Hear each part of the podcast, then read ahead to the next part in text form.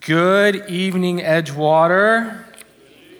Family night, my favorite night of the week. Man, it's good to see you all. You guys look wonderful. Actually, I'm blinded, I can't tell, but I'm sure you guys look amazing. We have got an incredible chapter tonight, so let's pray and we will dive right into this thing. Father, thank you for this opportunity to just step away for a couple hours to fellowship with your people and your body, to eat together, to laugh together, to sing together, to learn. Lord, I pray for all our kids in the kids' wing and in youth groups this evening, Lord, that they would be learning of you. That even now, this day, those seeds of a lifetime of faith would be being planted and watered and fertilized and cultivated in their lives so that we might be a people who raises up a generation of God loving, following, serving kids. So I thank you for all of them down there, for the kids wing workers, for the pastors down there. Just pray a special blessing on them this night and us as we dive into your word. In Jesus' name, amen. 1 Corinthians chapter 15. We have two more chapters in this wonderful book of 1 Corinthians um, about a church that is a passionate church, an on fire church, but a confused church. And as we've gone through this, we've learned so many different things about false doctrines and the ways to live and the ways to walk. And then we get to chapter 15, which is one of my favorites.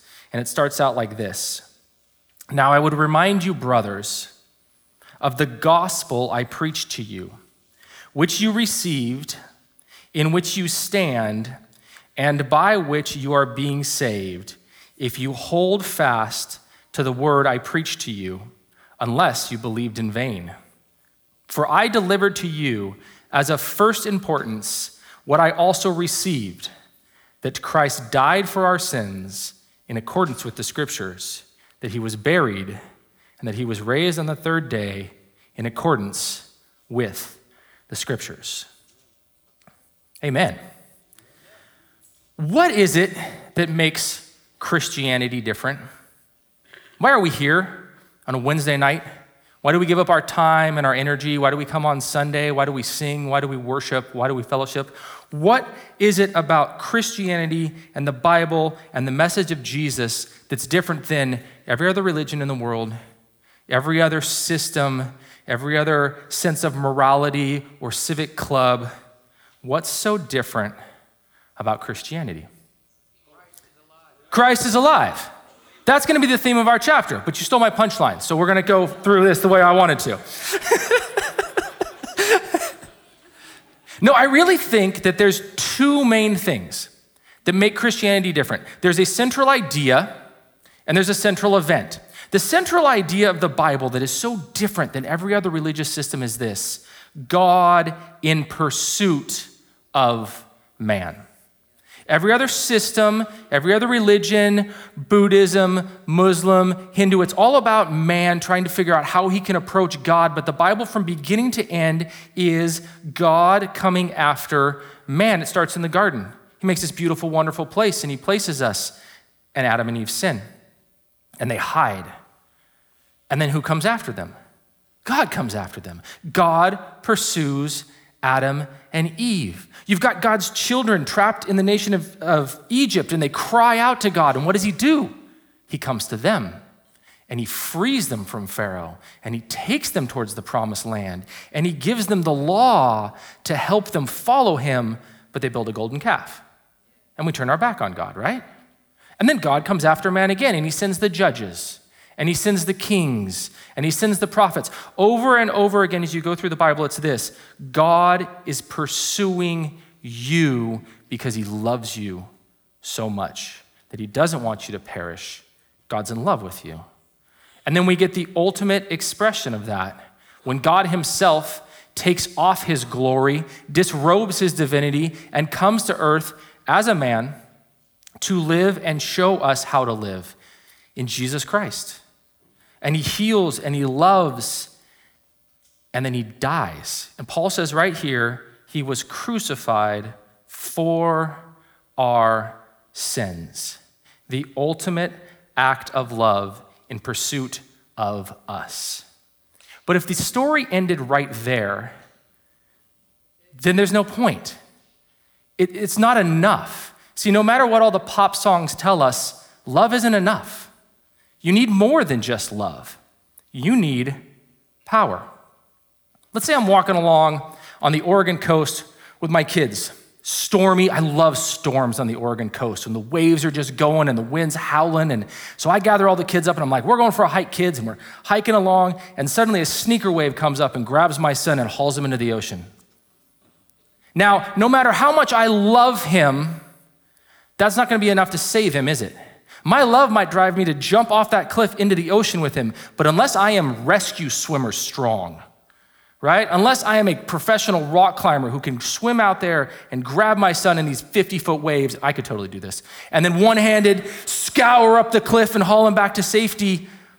There's no salvation for him because salvation requires love and power. And that's what the resurrection gives us because the tomb's empty. And that's why Paul goes on, he says, he was buried and he was raised on the third day, accordance with the scriptures. It's the combination of love and power that make Christianity so unique. God is not only after you, pursuing you, willing to die for you, He's also powerful enough to defeat death and to defeat sin in your life. It's what Paul calls the good news. It's the gospel. It is the cornerstone of what we believe as Christians.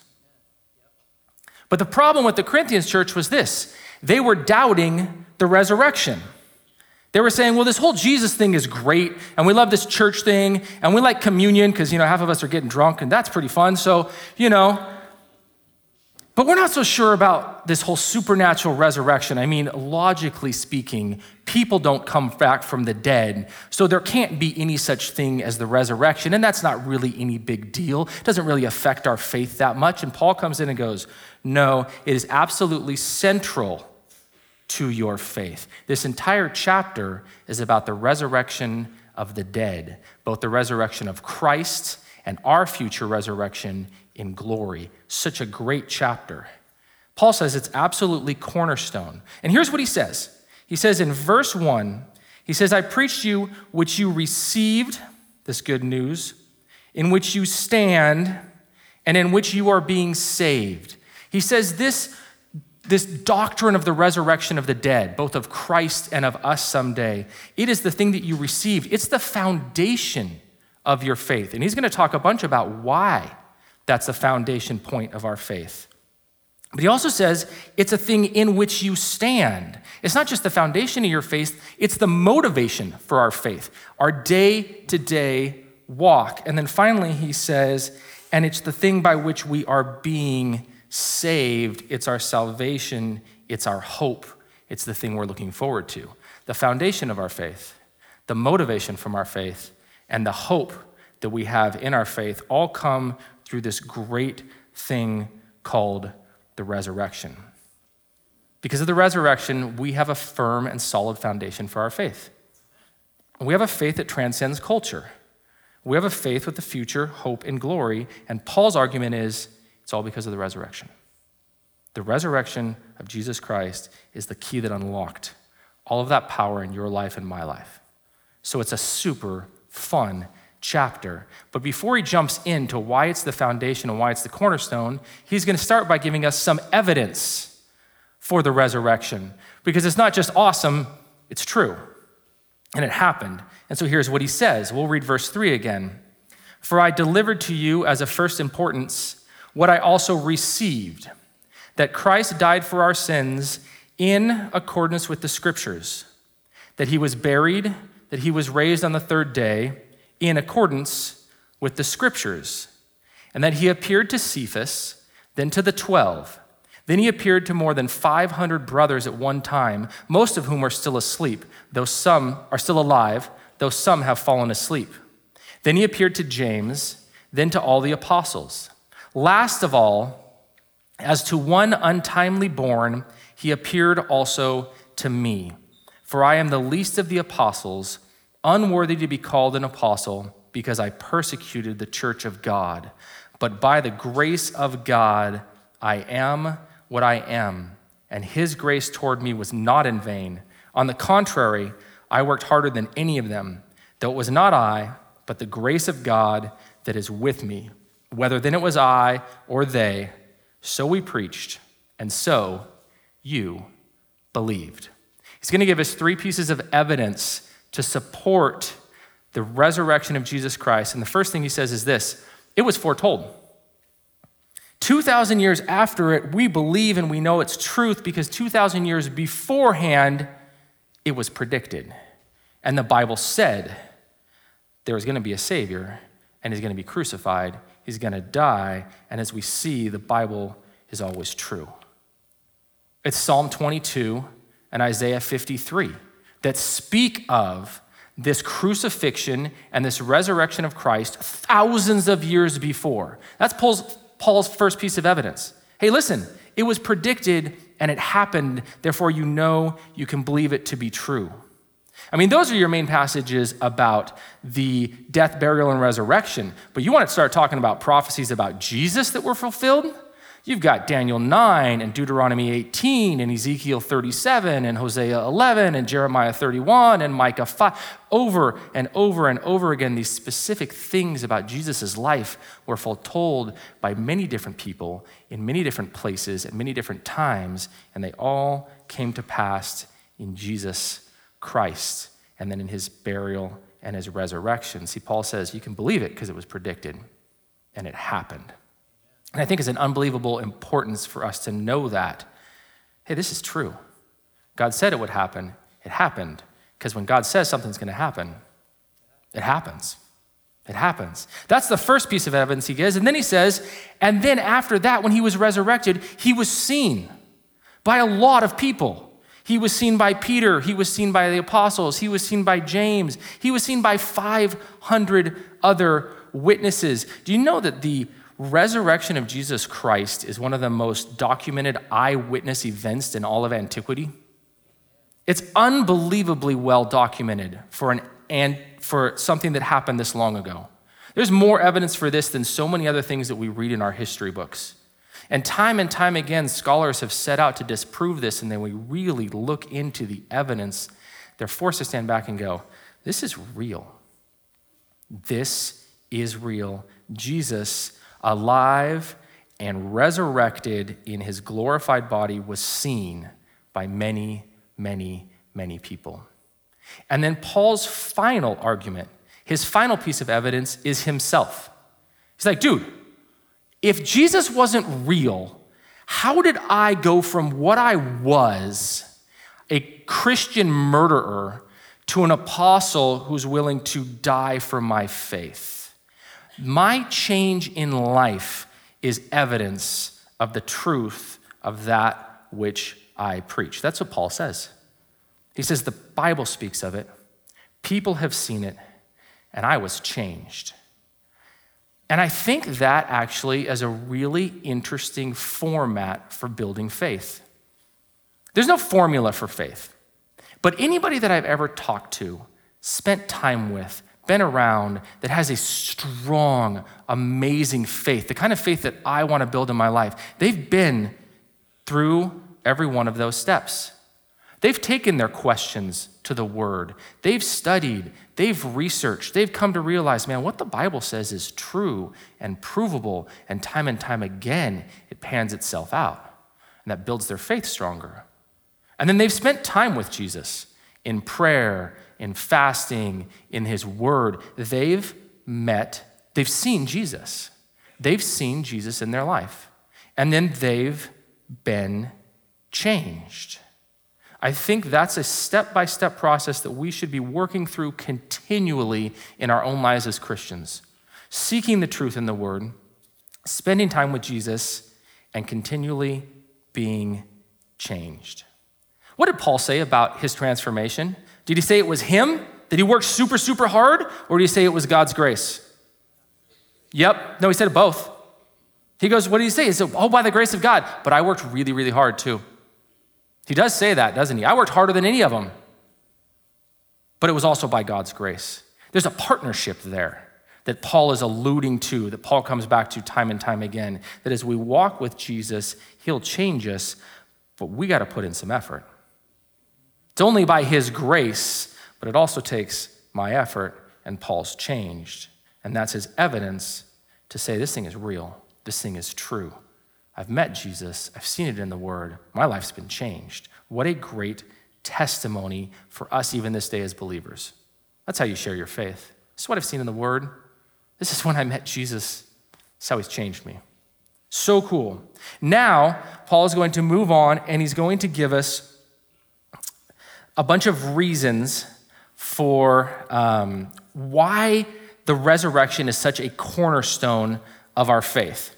Okay? And he's going to give them in the negative. Because here's what he's going to do. He's going to go through this next passage and say, hey, if Jesus wasn't resurrected, then none of these things are real. Okay? So every one of his points is in the negative. But when you give a point in the negative, it's just the same as giving a point in the positive. Let me give you an example.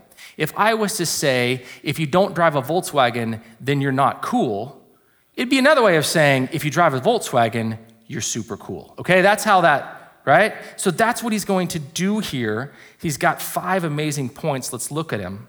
Starting in verse 12, he says this Now, if Christ is proclaimed as raised from the dead, how can some of you say, that there is no resurrection of the dead.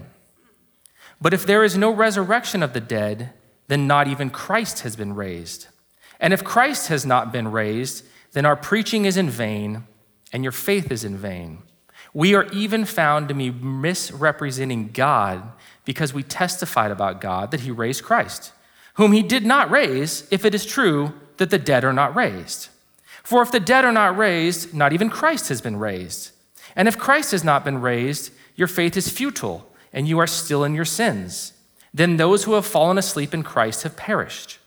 If in Christ we have hope in this life only, we are of all people most to be pitied. But in fact, Christ has been raised from the dead, the first fruits of those who have fallen asleep. Paul's first point is this Jesus Christ is the first fruits of those who have fallen asleep. He's saying the reason that Jesus Christ is a cornerstone of our faith is his resurrection from the dead is the guarantor that we will defeat death, that we can be resurrected. He's referencing an Old Testament um, offering that they would do. There would be a harvest time each year and you would be waiting for a harvest. In agrarian culture, you're out. You guys, we all have gardens, right? We're Southern Oregonians, right? So you know how this goes. You plant a plant, you water it, you fertilize it, you watch it grow. But until that first fruit comes, you don't really know what the harvest is going to be like, do you? And so there was this ceremony in ancient Israel where God said, Hey, I want you to grab the first fruits of the barley harvest because it was such an important harvest to their, their, their economy, their lives. Take the first fruits of this barley harvest and bring it to me. And the thing we always have to remember about the Old Testament sacrifices, it's the same thing with sacrifices God asks us to do today. They're not for God, they're for us. This was to remind the people hey, listen, harvest is coming. I have once again, Yahweh, provided for you. I will provide the harvest. And so they would bring this first fruits as a reminder to themselves hey, God took the seed, He made it into fruit. The harvest is coming. And so when Paul says that, that's everything that would come to the mind of these believers as he explains it to them. Christ has been raised from the dead, the first fruits of those who have fallen asleep. The fact, the truth that Jesus Christ is resurrected that his tomb is empty is the thing we can hold on to to say, we someday will rise from the dead and defeat death. He's the first fruits, but we're coming next because the tomb is empty. The tomb is empty. That's the unique thing about Christianity. Every other religion, you can go and visit the tomb, but Christianity has a risen tomb because Jesus isn't dead anymore. And so he says, listen, if it wasn't for that, our faith is in vain. Our faith is in vain because what are we doing if this is not for an eternal life with Christ? So that's the first thing he says. The next thing he says is that Jesus' resurrection, it confirms the validity of scripture and prophecy. Right? So we've already seen that that's part of what's going on here, but here's what he says. He said if there's no resurrection from the dead, then our preaching is in vain and we are be found to be misrepresenting God. Hey, we said this was going to happen. If it didn't happen, then the Bible's false. But because it happened, because it's real, we can believe what the Bible says. This is so important to me because there's things that the Bible says sometimes that I don't like. I'm like, I, don't really want to do that. I don't want to die to myself every day. I don't want to necessarily put others before me. I certainly don't want to pray for my enemies. But the Bible is true and it's for me. And one of the evidence of that is that it was predicted that Jesus would raise, and he raised. It's the evidence of the truth of scriptures that I then need to take and apply that to my life. It's what this resurrection tells me. It also says that the resurrection of Jesus Christ is what has released us from our sins. So huge. It says in 17, and if Christ has not been raised, your faith is futile and you are still in your sins. This good news that Paul's talking about, this that Jesus died for our sins according to the scriptures, and that he was raised on the third day, it's more than just for forgiveness, it's for freedom from sin. It's this amazing thing. Flip over with me to Romans 6. We're not going to spend a ton of time here. I just want to read through this. Read through what this says because it's the other aspect, and it's what Paul's touching on here when he says that if it wasn't for Christ, we would still be on our sins. Here's what he says Romans 6, verse 4.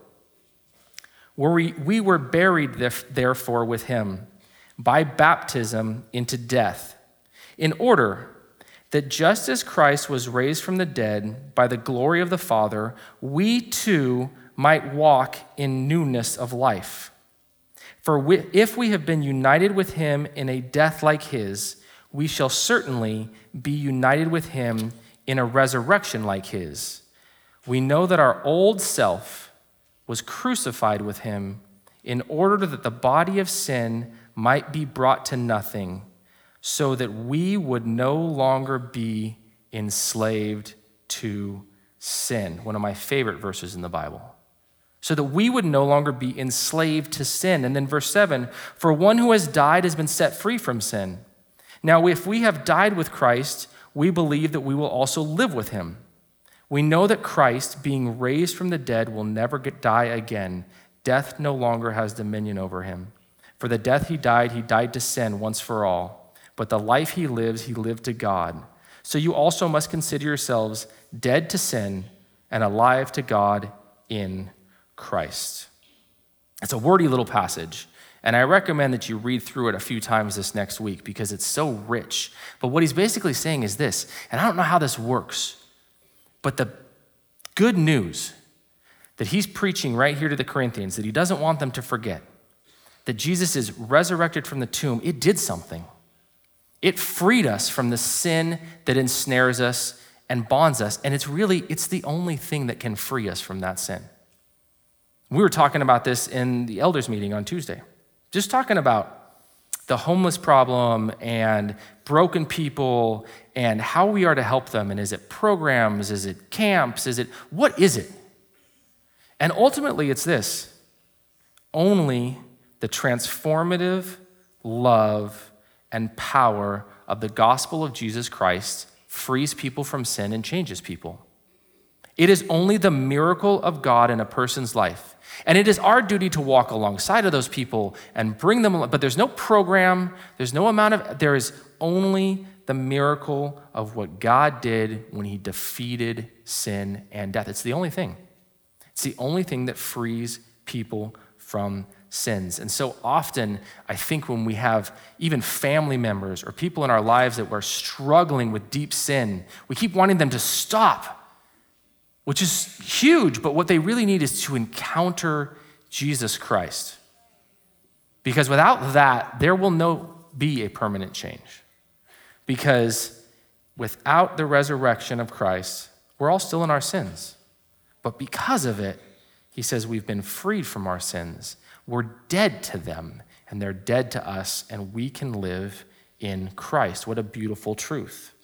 And then he gives us another cool, beautiful truth. He says this Then, verse 18, all those who have fallen asleep in Christ have perished.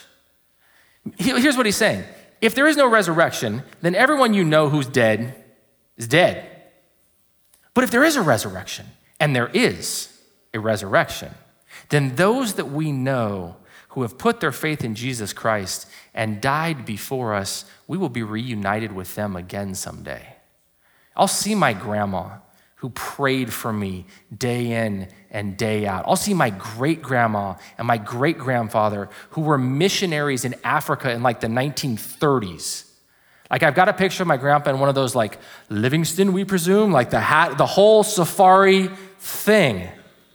And I'll see him again someday because of the resurrection of Jesus Christ that guarantees that those who have fallen asleep in Christ will rise again some day. What a cool promise that is for us as believers. And then finally, the thing that this resurrection does as a foundation of our faith is it points our hope to the future. He says this If in Christ we have hope in this life only, we are of all people to be pitied. Now, there is amazing joy, peace, life everlasting for us in Christ in this life here on earth. But it pales in comparison to what is waiting for us someday. This will never be our best life now. This is not even a shadow of this. This is, we're going to look back on this someday, and we're going to be so glad for all the time we spent serving, loving, caring, and we're also going to be really glad that it's over.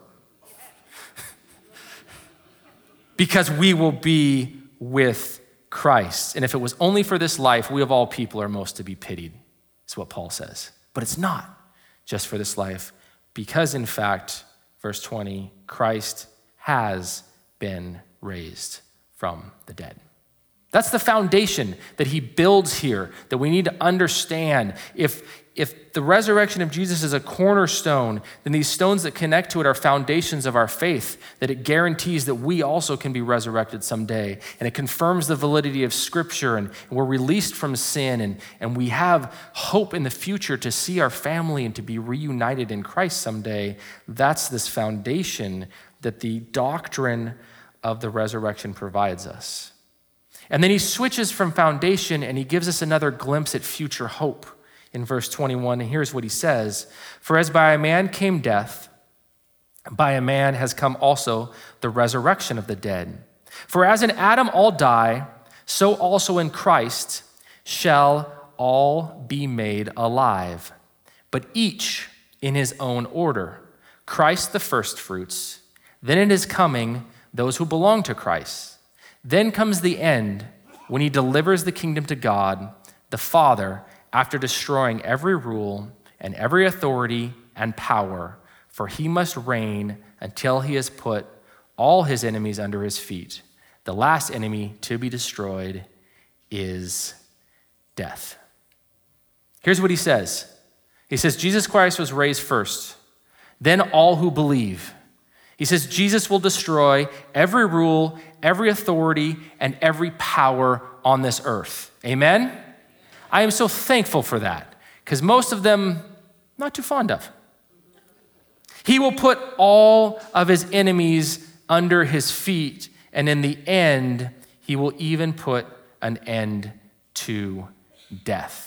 And here's the thing that happens people spend so much time and so much effort trying to put a timeline to these events, and they completely miss the point. The point here is not timing, the point here is certainty. How do we know that Jesus will destroy every rule, every authority, and every power? Because he's not dead, because he defeated death? How do we know he'll put all of his enemies and our enemies under our feet? Because the grave couldn't hold him. How do we know that in the end death will be defeated? Because he proved it possible in his own life. So, what we're to grab out of this right here, Paul says, is listen, these things are promised and guaranteed to come to fruition. Such a cool thing. And then he goes on and says this like, we've talked about our foundation, we've talked about our future hope, but what is this idea of the resurrection, this truth about what Jesus did and about the grave is empty? What is it supposed to apply to my current Christian life today, right now? And that's what he goes into next with verse 29. He says this Otherwise, what do people mean by being baptized on behalf of the dead? If the dead are not raised at all, why are people baptized on their half, on their behalf? Okay, so first thing he says is this the good news that we've been saved, that Jesus is resurrected, it is the reason for us to share our faith. It's a weird little verse, and it talks about this whole baptism of the dead. No one really knows what this means. And we could spend a bunch of time trying to unpack it. It does not mean that you can be baptized on behalf of someone who has already died. That's a Mormon practice, and it defeats everything else Paul says about personal responsibility, personal relationship with Jesus Christ. I don't know what's going on here. If it was something like that, Paul would have gone after it, because he doesn't let stuff like that slide. But the underlying principle is this they were really concerned about the people around them dying without having known Jesus. That's the underlying principle of this verse. Are we concerned about the people who are around us dying without knowing Jesus? Or are we more concerned about what they might think of us, or an embarrassing situation, or how that might come across in our workplace, or whatever encounter we're having? They were really concerned about it because they knew this thing is true, this thing is real, this thing is powerful. Or at least Paul knew. He says, Listen, this is the reason to share your faith. The grave is then defeated and it's available to us all. And then he says this Why are we in danger every hour? I protest, brothers, by my pride in you, which I have in Christ Jesus our Lord, I die every day. What do I gain if, humanly speaking, I fought with beasts at Ephesus, if the dead are not raised? Paul says next this idea that someday we get to leave this place and be reunited in Jesus Christ, it's the thing that keeps me going when times are hard. Apparently, Paul fought beasts at Ephesus. I don't know what that means. I don't know if Paul was like full on gladiator in because this is Roman. But Paul went through some incredibly hard, hard things. And he says this if it wasn't for the resurrection of Christ, I would not do all of this stuff. I wouldn't bother with all this stuff. I wouldn't deal with all of this. But because of it, it is so worth it to me. It keeps us going when times are difficult. And then he says this do not be deceived. Bad company ruins good morals. It protects us from culture. That was a very common cultural saying in Corinth. And what he's saying is this this doctrine, it protects us from culture. And we need to be protected from culture, don't we? Yeah, we do. It's so interesting. I've been thinking about this. In this church, in this time, it was the doctrine of the resurrection that was under attack. But it's not really the doctrine that's under attack in our time or in our culture, is it? The doctrine that's under attack in our culture and time is sin. Our culture is saying there's no such thing as sin. Sin doesn't exist. Do what you want, be who you are, be authentic, be true to yourself. There's multiple paths to righteousness. Who are you to tell me how to live? And sin itself is under attack. But if there's no such thing as sin, then why is there a resurrection? Why is there a death of Christ? And so I keep coming back like this protects us against those things in culture. It allows me to go, no, if sin isn't real, then why did my Savior have to die for you? He loved you so much. It also protects us from doing that thing that our culture wants to say that we are, which is being unloving. No, this is loving. It's so loving and it's so serious that it required the death of God. This doctrine protects us from our culture. And finally, it says this Wake up from your drunken stupor, as is right, and do not go on sinning, for some have no knowledge of God. I say this to your shame. It calls us to a higher thing. It calls us out of what we're doing now, and it says, Listen, there is this future hope and glory that you can rise as Christ did. So stop what you're doing now. Stop your sinning, stop your drunken stupor, and turn towards Christ. Right? I just realized that I skipped a couple verses. Anybody else notice that? Yes. 27 and 28, I totally skipped, didn't I? You know why? I don't like them. All right? I really don't. Let me read that. that it's, it's fine. It's not going to mess anything up on our flow here. Let me read them for you. I'll tell you why I don't like them. First of all, I feel like these two verses were written when Paul lost a bet. And the bet was how many times can you use the word subject or its root words in two verses? Here, let me listen. For God has put all things in subjugation under his feet. But when it says all things are put in subjugation, it is plain that he is accepted who put all things in subjugation under him. When all things are subjected to him, then the Son himself will also be subjected to him who put all things in subjection under him, that God may be all in all. Right? Okay. This is Paul being a lawyer, okay? So Paul studied the law, and every once in a while, lawyer Paul seems to kind of pop out, and he's anticipating an argument. Because he had just said in the previous verses, listen, Jesus is put supreme over everything. And so he's anticipating this argument where people are going to be like, oh, does that mean he's supreme over the Father? And he's like, listen, the Father put Jesus supreme over everything. Therefore, it's the Father who put them, and Jesus is not supreme. Stop asking stupid questions, okay? That's, that's literally what Paul's saying here in these two verses. It's like when your kid comes to you and they're like, God can do anything, right? And you're like, yeah. You Go, so can God make a rock so big that he can't lift it. Go to your room, right? okay, so I didn't mean to skip those, or maybe I did. Um, but that's what they are. And it's just this little side note that Paul goes right in the middle and say, hey, listen, guys, don't get lost in the weeds on this stuff. Don't get lost in esoteric little questions. That's not what matters. What matters is the resurrection of the dead and the hope we have for the future and how it's supposed to affect our lives now. That we are supposed to be sharing the word because it's so true and so powerful. That we are supposed to be changing our lives. That we are supposed to be believing in scripture. Don't get lost in the weeds. And then they have one other question, and it's kind of a cool question, and it's what Paul spends most of the rest of the passage talking. And he's like, okay, if we're resurrected from the dead one day, what are we to be like? What are we to be like?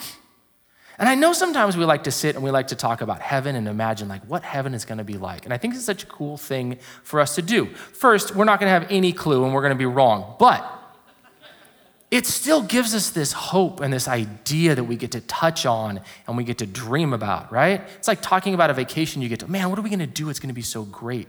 Well, the Corinthians, they were obsessed with what the resurrected bodies were going to be like. And so Paul now tries to describe it. But the problem is, they're indescribable. Like, have you ever tried to describe something to someone that you is not describable? And so the only really way that you can do it is to use a bunch of analogies, none of which are perfect. Right? So years ago, I went on a missions trip to Southeast India. And one of the first things you notice about India is the smell. And it's it's I've always tried here's how I've tried to describe it to people, but it's indescribable because it's kind of like a public outhouse at the city dump, right? But that doesn't even really catch it because it comes in waves. So it's, it's also like standing in the ocean and just occasionally you just get hit by one of those things that knocks you over, but it's, it's smell. But that misses like the fact that there's so many people everywhere and showering is not a thing and it's, it's really muggy. So it's also kind of like being in a sauna with a high school football team right after daily doubles, right? But that still doesn't grab the whole thing because there's this, there's this overarching smell of curry that is also permeating everywhere, right? None of those are right, but they're all kind of pointing you in the correct direction. That's what Paul does here in the rest of this chapter. He's trying to describe what our resurrected bodies are going to be like. And so he starts out saying like this He says, they're kind of like seeds, and they're kind of like people and men, and they're kind of like the difference between the earth and the stars. Verse 35, he says, But some will ask, How are the dead raised? What kind of body do they have? You foolish person. What you sow does not come to life unless it dies. And what you sow is not the body that is to be, but a bare kernel, perhaps of wheat or of some other grain. But God gives it a body as He has chosen, and to each kind of seed its own body. Nor is all flesh the same, but there is one kind for humans, another for animals, another for birds, and another for fish. There are heavenly bodies and earthly bodies, but the glory of the heavenly is of one kind, and the glory of the earthly is another. There is one glory of the sun, and another glory of the moon, and another glory of the stars, for stars differ from star in glory. Says it's kind of like a seed, like everything that a seed needs to turn into a plant is within that seed. And a, a wheat seed only makes a wheat plant, but the plant is so much more than the seed, isn't it? And so much larger and has so much more potential than just the seed has. But that's not quite it either. It's kind of like the difference between like animals and people, where people have this, this indwelt thing in them where we have humor and compassion. We have all these other things that are built into us. It's, it's kind of like that, Paul says, but it's not even really like that. It's, it's kind of like the difference between the earth and the sun. Where the earth is, is this dark thing that only gets the reflection, but the sun is enormous and the stars are huge. And the stars differ from star to star in glory. Because here's the thing in the eternity, in this life that we get to live someday, all of us will have our cups full, but we'll have cups of different size based on what we've done here. And it'll differ from glory to glory. He says it's kind of like that. But if you don't get it yet, then let's try a compare and contrast, he says. So it is with the resurrection of the dead, verse 42. What is sown is perishable, what is raised is imperishable. It is sown in dishonor, it is raised in glory. It is sown in weakness, it is raised in power. It is sown a natural body, it is raised a spiritual body. If there's a natural body, there is also a spiritual body. He says, right now you're perishable, someday imperishable. Right now our bodies are dishonor, someday glory, someday power. Someday, our bodies will be spiritual. What a cool thing to look forward to. We will have imperishable, glorious, powerful, spiritual new bodies because of Jesus' work for us on the cross and the resurrection. And he says we're actually going to be like Jesus. Like right now, we're like Adam, he says, but in the future, we'll be like Jesus. Verse 45 Thus it is written the first man, Adam, became a living being, the last Adam became a life giving spirit. I don't know what that means. I do think there's going to be something with our bodies and the way we interact with God in the heaven where we are creative. We get to create, we get to be life giving. Verse 47 But it's not the spiritual that is first, but the natural, and then the spiritual. The first man was from the earth, a man of dust. The second man is from heaven. As was the man of dust, so also are those who are of the dust. And as is the man of heaven, so also are those who are of heaven. Just as we have borne the image of the man of dust, Adam, we shall also bear the image of the man of heaven. I tell you this, brothers flesh and blood cannot inherit the kingdom of God, nor does the perishable inherit the imperishable. Behold, I tell you a mystery. We're going to be like Jesus in his resurrected body. who would appear at one place and then appear at another place and could walk through walls, but it could also touch people and hold people and enjoy food. And I don't know what that means, but it sounds awesome. That's Paul's point. It's like, listen, it's, it's, it's like seeds and like bodies and like, it's gonna be amazing. It's gonna be amazing, even though it's a mystery. That's actually what I entitled the next five verses. It says this it's coming and it's gonna be awesome. Here's what Paul says Behold, I tell you a mystery. We shall not all sleep, but we shall all be changed. Believer in Jesus Christ, you who have received the glorious good news, you shall be changed. In a moment, in the twinkling of an eye, at the last trumpet, for the trumpet will sound, and the dead will be raised imperishable, and we shall be changed. For this perishable body must put on the imperishable, and this mortal body must put on immortality. When the perishable puts on the imperishable, and the mortal puts on immortality, then shall come to pass the saying that is written Death is swallowed up in victory. O death, where is your victory? O death, where is your sting?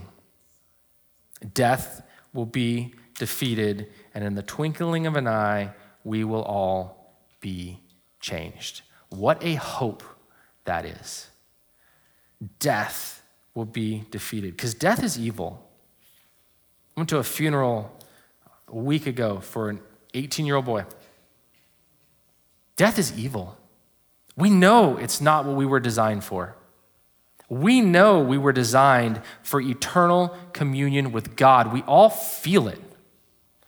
We broke it when we sinned, but He pursued us and He paid the price and He defeated death. And so we'll be with Him in the twinkling of an eye. It's coming and it's going to be awesome. And then Paul just gives a parting three verses. He said, Now that you know all that, now that we know all of these things that we've talked about, that we have this future hope of glory, that it's this cornerstone, that it tells us that we should push through difficult times, and share the gospel with others. Here's the summary The sting of death is sin, and the power of sin is the law. But thanks be to God who gives us the victory through our Lord Jesus Christ. Therefore, my beloved Edgewater Christian Fellowship, be steadfast, immovable, always abounding in the work of the Lord, knowing that in the Lord your labor is not in vain. Amen? Father, I thank you. Our labor is not in vain.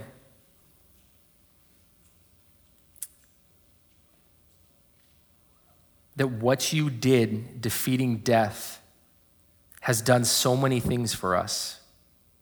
It has guaranteed that you have the power to save.